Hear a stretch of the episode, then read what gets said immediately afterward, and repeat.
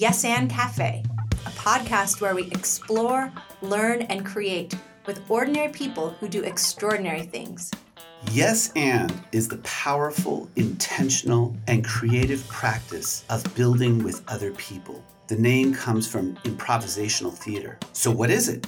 One, paying attention. Two, affirming. And three, building on what others give you. That's it. Yes and.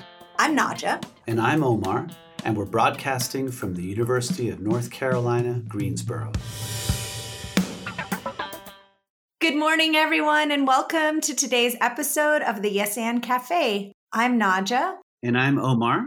And we're recording today in beautiful Greensboro, North Carolina, with our guest, Zan Marshall. Very excited to have Zan here today. Zan is an attorney, a civil rights advocate, a creative, and a student of the world. She splits her time between working as an independent contractor with the Reform Alliance, litigating with a New York law firm, and working on immigration and other social justice matters with various nonprofit organizations. Creatively, she has a passion for Black art, music, books, documentaries, films, and is currently working to break into this area. Outside of work, she loves to travel internationally and looks forward to getting back to the road post pandemic.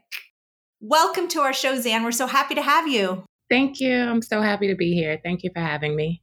So, getting started, Zan, tell us a little bit about what the Reform Alliance is.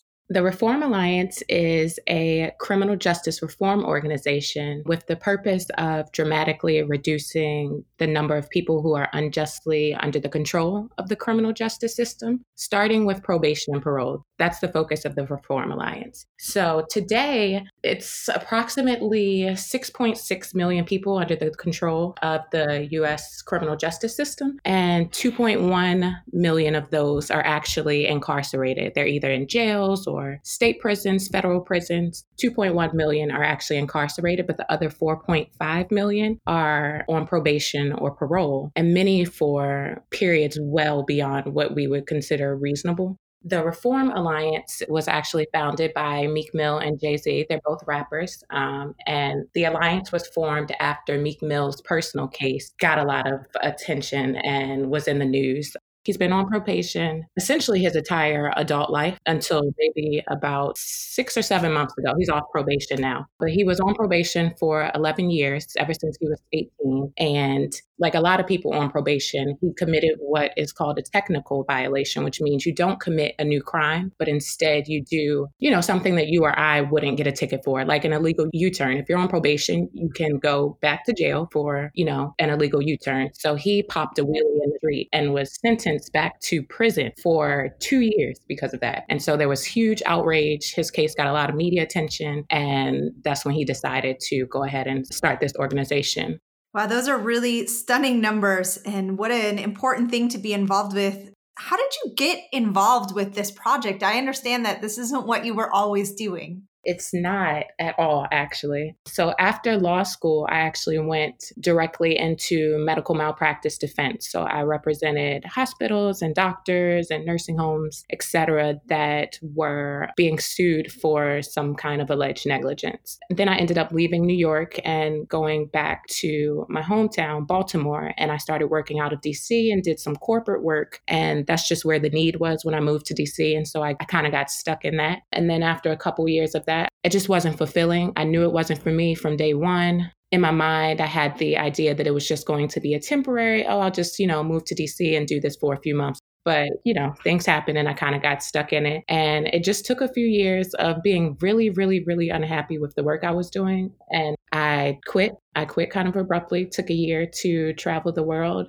during that year, I just decided to dive deep into myself and figure out what it is that I care about and what it is that I want to put out into the world and leave behind. And that is civil rights and social advocacy is for sure at the forefront of things that matter the most to me. So I just, you know, I just kind of started reaching out blindly. I had no experience in this area, uh, zero. But I was like, you know what? Passion and heart and drive, it's gotten me so many places. And so I just applied that with zero experience in this arena and started reaching out to a bunch of nonprofits. And, you know, the opportunities that the doors that opened were the ones that were supposed to. So That is incredible. I mean, I was just thinking how courageous that was of you to do that. It's something that people think about probably in their own careers, whatever they're doing about kind of pursuing their dreams. And mm-hmm. but you actually did it, which is really remarkable. And I was wondering, like, as a way of inspiring people, I mean, the work that you're doing in terms of the work with the prison industrial complex and, and these issues of injustice are themselves inspiring. But I think it's also the way in which, for me, I feel inspired the way in which you kind of decided to do something different. And I think that that's the case for many people right now in some ways, many people are having to reconsider how to do things because of the pandemic that we're in, sort of major unemployment, et cetera. But I think even in normal times, people don't take the time to really think through how can they do what they want to do in life because of restrictions.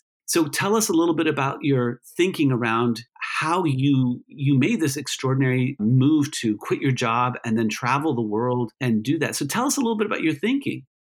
I think, you know, honestly, if I have to take myself back to that point in time, that was summer 2016 when I quit. And so that was summer 2016 when I left to travel for the year. And I just remember feeling so like every day of work, one, I was commuting from Baltimore to DC, an hour and a half each way. And so my days didn't get off to the best start usually. But every day I sat at work and I was just like, this is not for me. I, I, just knew it everyone has a point where they are just like enough. And so I just day in, day out went, did the work, you know, and I was good at it. So, you know, there was no complaints for my job, but I just left feeling empty every day. I dreaded going in. And it just got to the point where I was like, you know what? I think now is the time. I think now is the time. And I'm just one of those people. I think coincidence or by chance, I don't think they're misplaced. I think that's all tied to your passion, things that you just cannot get out of your mind. And it's interesting that I've found my way back to civil rights and that kind of thing. They say if you're unsure of what your passion is or most interested in, that you should go back to your childhood and inquire more about your childhood and what you were interested in. And I remember I had a conversation with my parents at the time, and I was like, you know, I'm just really trying to figure out what to do with my life. I feel like I'm an attorney. Everyone's like, oh my goodness, why are you trying to change things? Blah, blah, blah. You're doing great. And I just had this conversation with my parents about my childhood and asked what I like to do. I don't really remember much of my childhood. I asked what were the things I like to do. My parents told me I always, I was always reading. And at a young age, I think reading James Baldwin and like Langston Hughes poems, I think things like that are heavy, but those are things that they said I like to read. I can actually remember this. I loved civil rights movies. Like um, there was a movie when I was younger called Selma Lord Selma with Jurnee Smollett, and it was about Dr. King and that time period. And that was, I mean, I could literally recite it to you word for word probably all these years later. But I love movies about those matters, and I got away from that growing up. But again, I seem to have found my way back. So.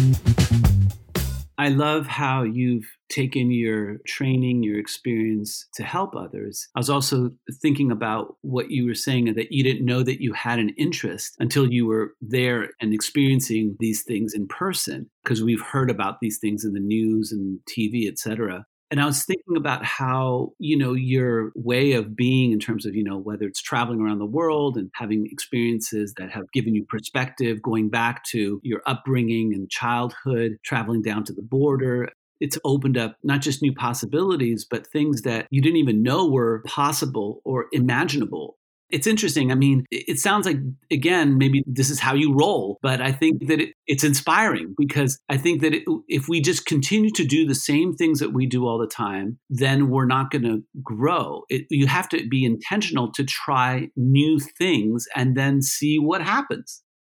Zan, I know that what part of your work is on the topic of immigration, which is obviously such a relevant topic right now, unfortunately becoming increasingly relevant. And I wondered if you might have any particular stories you'd like to share or any cases that you can talk about and what that looks like, what that kind of work looks like right now in the current climate.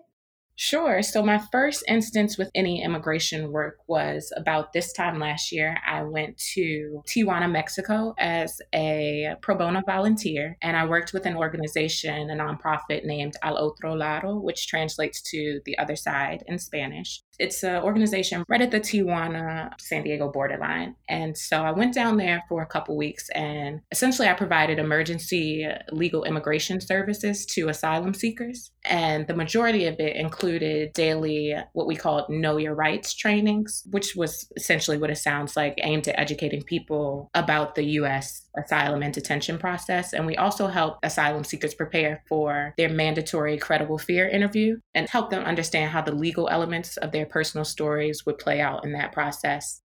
And so that was just as my first experience with it, I just had no, you know, in the news, you would see what was going on at the borders in Texas and California. But until I got there, I could not have understood personally until I sat down with someone who had just came from what they called the Hielera and told me about their experience there. Hielera is like a freezer in Spanish. And essentially, when they cross the border and present to a U.S. official and let them know that they would like to seek asylum, they're taken and placed in the Hielera letter until the next step of the process. And it can be two days, it can be four days.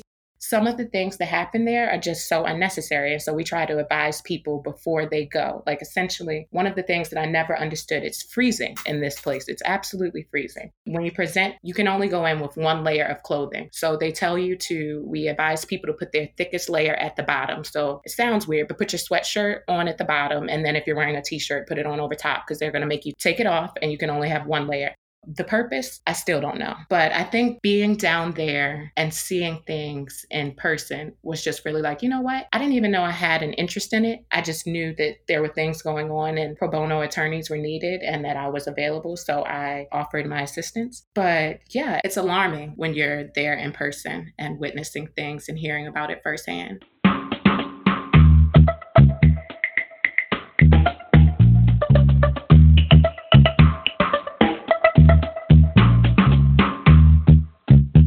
I think what we're going to do is we're going to bring in our other guest uh, into the conversation, and I'll introduce her. Sian Hailu is a junior at UNC Greensboro studying economics in the Joseph Bryan School of Business and Economics. Uh, she was born in Addis Ababa, Ethiopia. She moved with her family to North Carolina, to Charlotte, when she was about 10 years old. And she's thinking about pursuing a career in finance, but definitely has a love of philosophy. And Xian and I have had some wonderful sort of philosophical conversations, what I call walk and talks, albeit by phone. I walk in the woods and have the pleasure of having conversations with, with colleagues and friends and family. And, and in this case, Xian, who's a student, student, but I've really befriended in a, in a way that's been wonderful to explore some ideas in philosophy and uh, less so in finance. So, uh, welcome to the show, Xian. Thank you for having me. So, what are your thoughts on what Zan is talking about? In some ways, she's in the middle of her career. Uh, you're, in some ways, going to be embarking on a career, uh, possibly in finance. What do you make of what she's saying?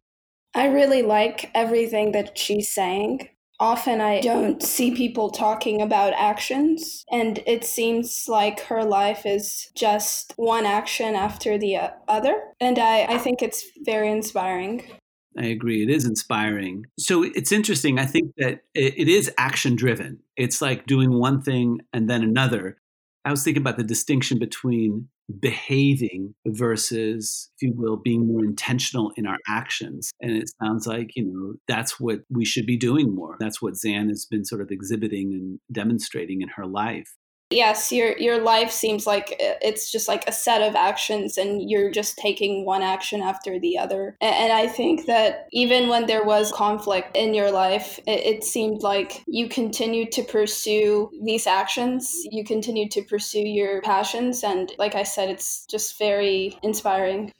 It's really inspiring, Zan. I'm wondering if you can contrast the feeling of being engaged in this way with these initiatives that you care so much about with the experience you were talking about earlier with going to a job that you're not passionate about and having to sort of force yourself to do that how does it feel different in your life to be doing these things that you feel like really matter?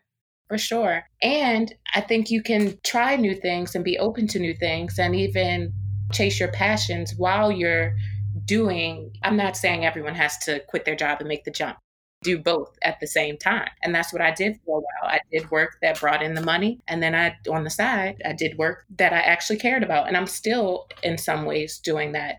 My litigation work, I actually do enjoy the case that I'm working on now. I enjoy what I'm doing, but it's for sure not my passion work if I'm being honest, it's where the coins are. It's where most of the money is. But I'm able to still do all the things I care about on the side also after years of sitting in a job that you don't love and that you know is not pushing you is you don't feel as if you're growing or really helping anyone when you get to do the things you love and i, I hear people say this all the time but it, it's because it's true. It doesn't feel like work especially with reform. With reform you have to be on call. They can call you at saturday night at two in the morning. If they need something it's kind of you know i've only had one instance like that but it has happened the subject matter of whatever they're sending me is just like, oh my goodness, is this what you need me to do? Oh, oh I'm okay, I'm on it, I'm on it, I'm on it. I just absolutely love what I'm doing. And I just want everyone to be able to say that about the work they're doing. See, and I was just wondering if you have a question for Zan or a comment about the way that the stories that Zan has been sharing and how they might impact on your life or intersect with your life. Yeah, I actually do have a question for Zan. I know that like a lot of people are graduating now. What would your key advice to them? You know, we are in territory that we have not experienced in a while. Um, I mean, there's been a pandemic before. There was the Spanish flu, of course, and you know, there have been pandemics, but in our lifetime, this is our first go at a pandemic. And so we're all in territory that we are not familiar with, and we're all trying to navigate it the world is going to, and already is, it's changing so much. The world is changing so much right now, and it all but has to. You know, even down to the simplest things like social distancing is going to continue being a thing for a while. And so that's a new norm that we have to get used to. But I feel like as the world changes, we change with it. I feel like now is the time to be flexible. Don't be hard on yourself. I think we're going to go into another recession. I just would urge graduates to not be hard on themselves right now. I think that's step one essentially we have to focus on the things we can control. There's nothing you and i can do that is going to change the status of the job market right now or you know i think there's upwards almost 40 million people in the united states have applied for unemployment since the beginning of this pandemic since i think the middle of march. That number is astounding. So if you're a graduate and you don't have a job do not be up on yourself. Get creative. Take this time to look inward. Figure out what it is that you really care about about and how you can, even one small action towards it. That's all it takes every time is one small action. Everything that I care about, every single morning, I look at it. I have a list of five things that I care about. Even if I spend 10 minutes on each one each day, I will give at least 10 minutes to the things that I care about each day.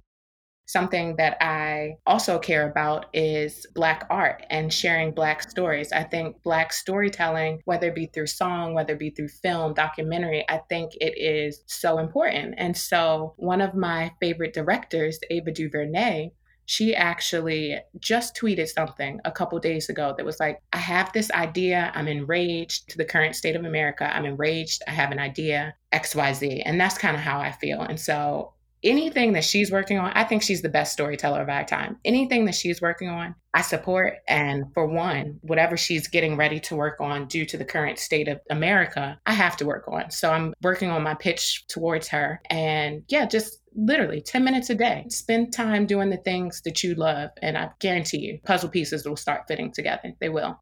I love the 10 minutes a day advice. It's so, it seems so tractable. And I imagine that if you spend 10 minutes, sometimes you get sucked in and you end up spending a lot more than 10 minutes. But it seems like a way to get in, to get started.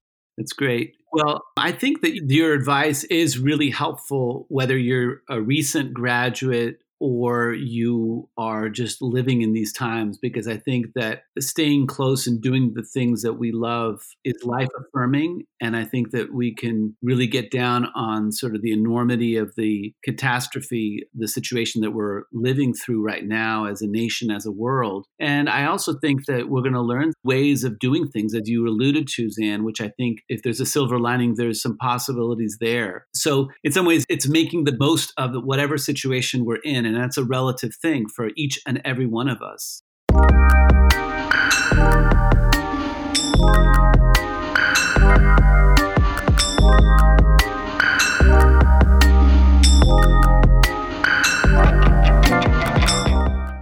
Zan, you devote much of your energies to addressing systemic racism. It's actually very timely that we're speaking today, given what's currently happening in the US. How are you doing with everything?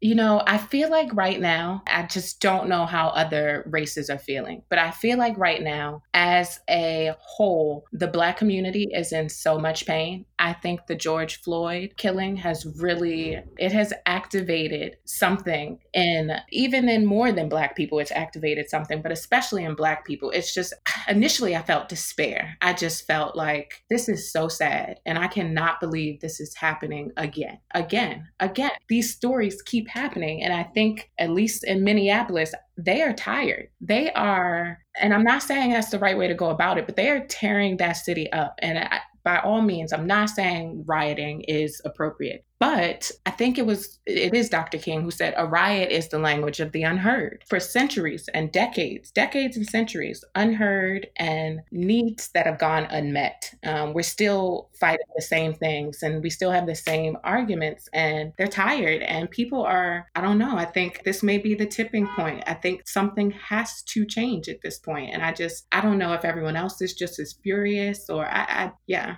Seeing the footage is particularly disturbing and upsetting, I think, for anybody who has any kind of heart. And I was also thinking about that part of the response, as Dr. King was saying, in terms of the voice or the, the language of the unheard, is also just the, and you know this because of your work, sort of the deep and structural forms of racism that have exacerbated the pandemic in Black communities. Where, you know, I know in New York, you have 30% of Black community, yet over 50% of the deaths are among Black people. So, in some ways, these, these are structural issues. And I also think that the law has to be changed and has changed over time, as you, as we well know.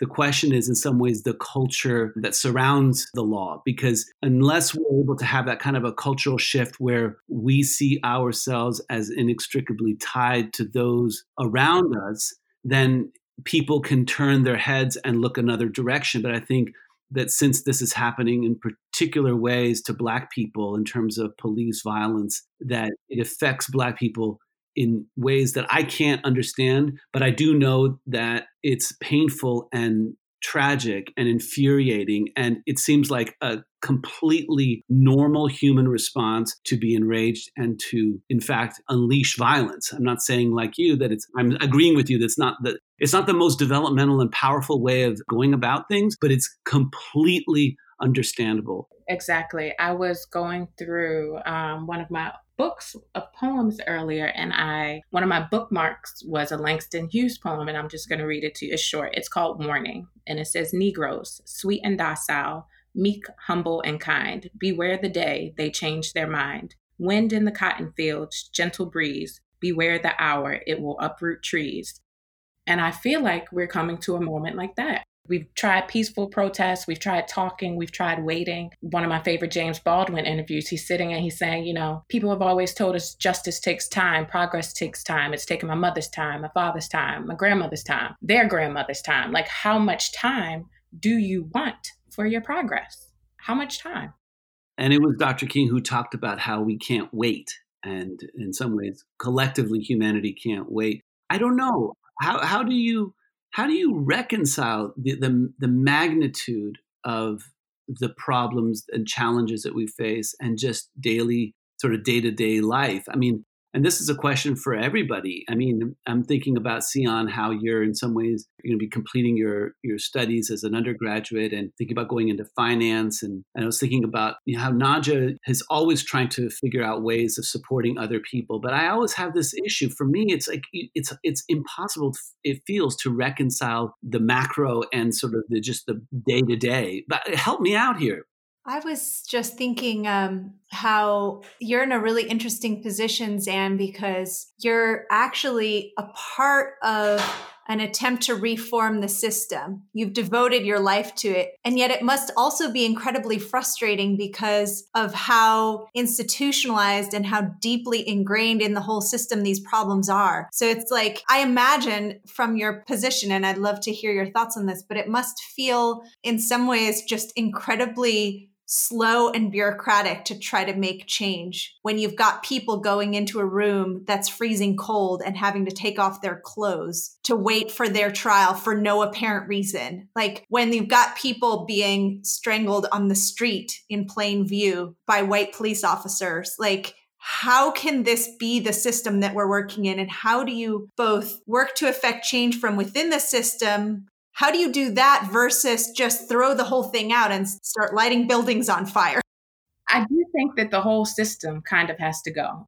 We can reform the criminal justice system. We can reform police and the way that system operates. But we're trying to reform a system, the police system that was started out of you know, slave patrols. Before it was called the police, they were slave patrols. You know, the badges even look the same. And it's like, I hear people all the time say the system's broken, it's broken, and it's not. That's the reality. The system is functioning exactly how it was designed. So we need a new system. The system works wonderfully. It's exactly how it was built to work. There has to be a new system. And it's just going to take a lot of minds coming together and figuring out what that system can be. We may not see it in our lifetime. It may not come to fruition in our lifetime, but we got to put the work forward. It's got to be another way. It's got to be another way.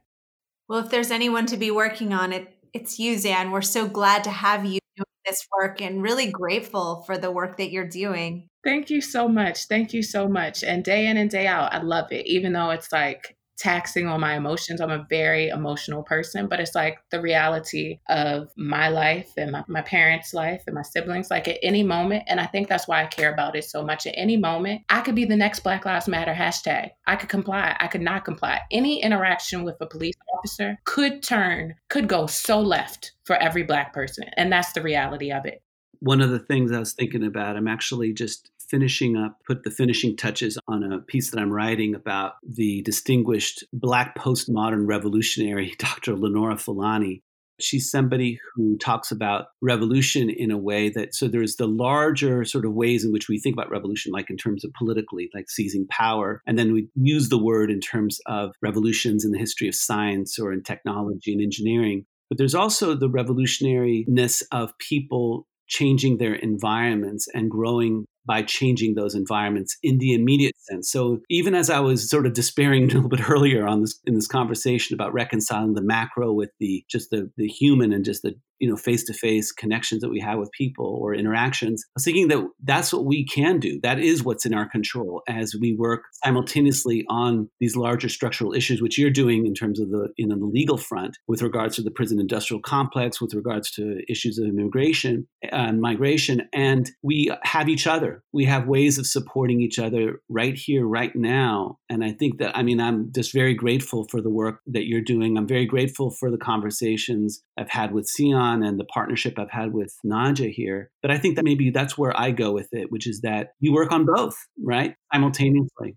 I was actually going to ask Zan about this. Like, what what would you think it will take for like the system to be gotten rid of or abolished in our lifetime? I understand it's a bit of like a, a hypothetical, but Right. A huge revolution. That's the only thing that will bring about the kind of change that is needed for Black people to feel equality and as though justice is being served in this country. It's going to take a huge revolution. And I can't even at this current moment wrap my head around what that revolution is going to look like or, you know, have no idea who's going to head it and how it's going to transpire. I just know that a revolution has to be on the way. And I'm just trying to do my part to try and make sure that it occurs. Yeah. And I'm just thinking how there's so much tragedy and sadness in the midst of the pandemic. And there's also a sense of opportunity that it's almost like a collective reset button for the entire planet in a way.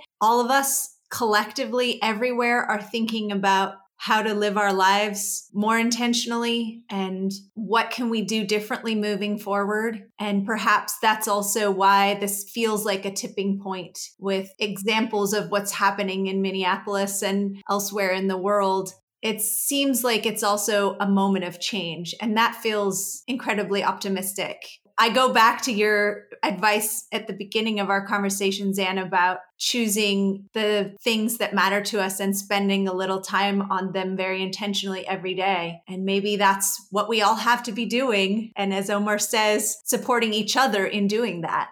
This has been a great conversation. I want to thank you both, Zan and Sion, for doing this together. And I hope you stay safe and healthy, that your families and friends and, you know, your neighborhoods, your, our communities are able to kind of navigate through this. And just really want to say thank you to both of you. And also, of course, Naja. Thank you. And thank you, Omar and Naja, for having us. I am very happy to be here and speaking with you all.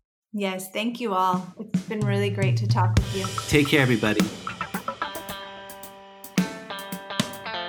Many thanks to the University Teaching and Learning Center that provided the recording studio, to Ashley Scott, who did our logo, to Lloyd International Honors College, to University Communications, including our production team, Matt Bryant and Ben Peterson.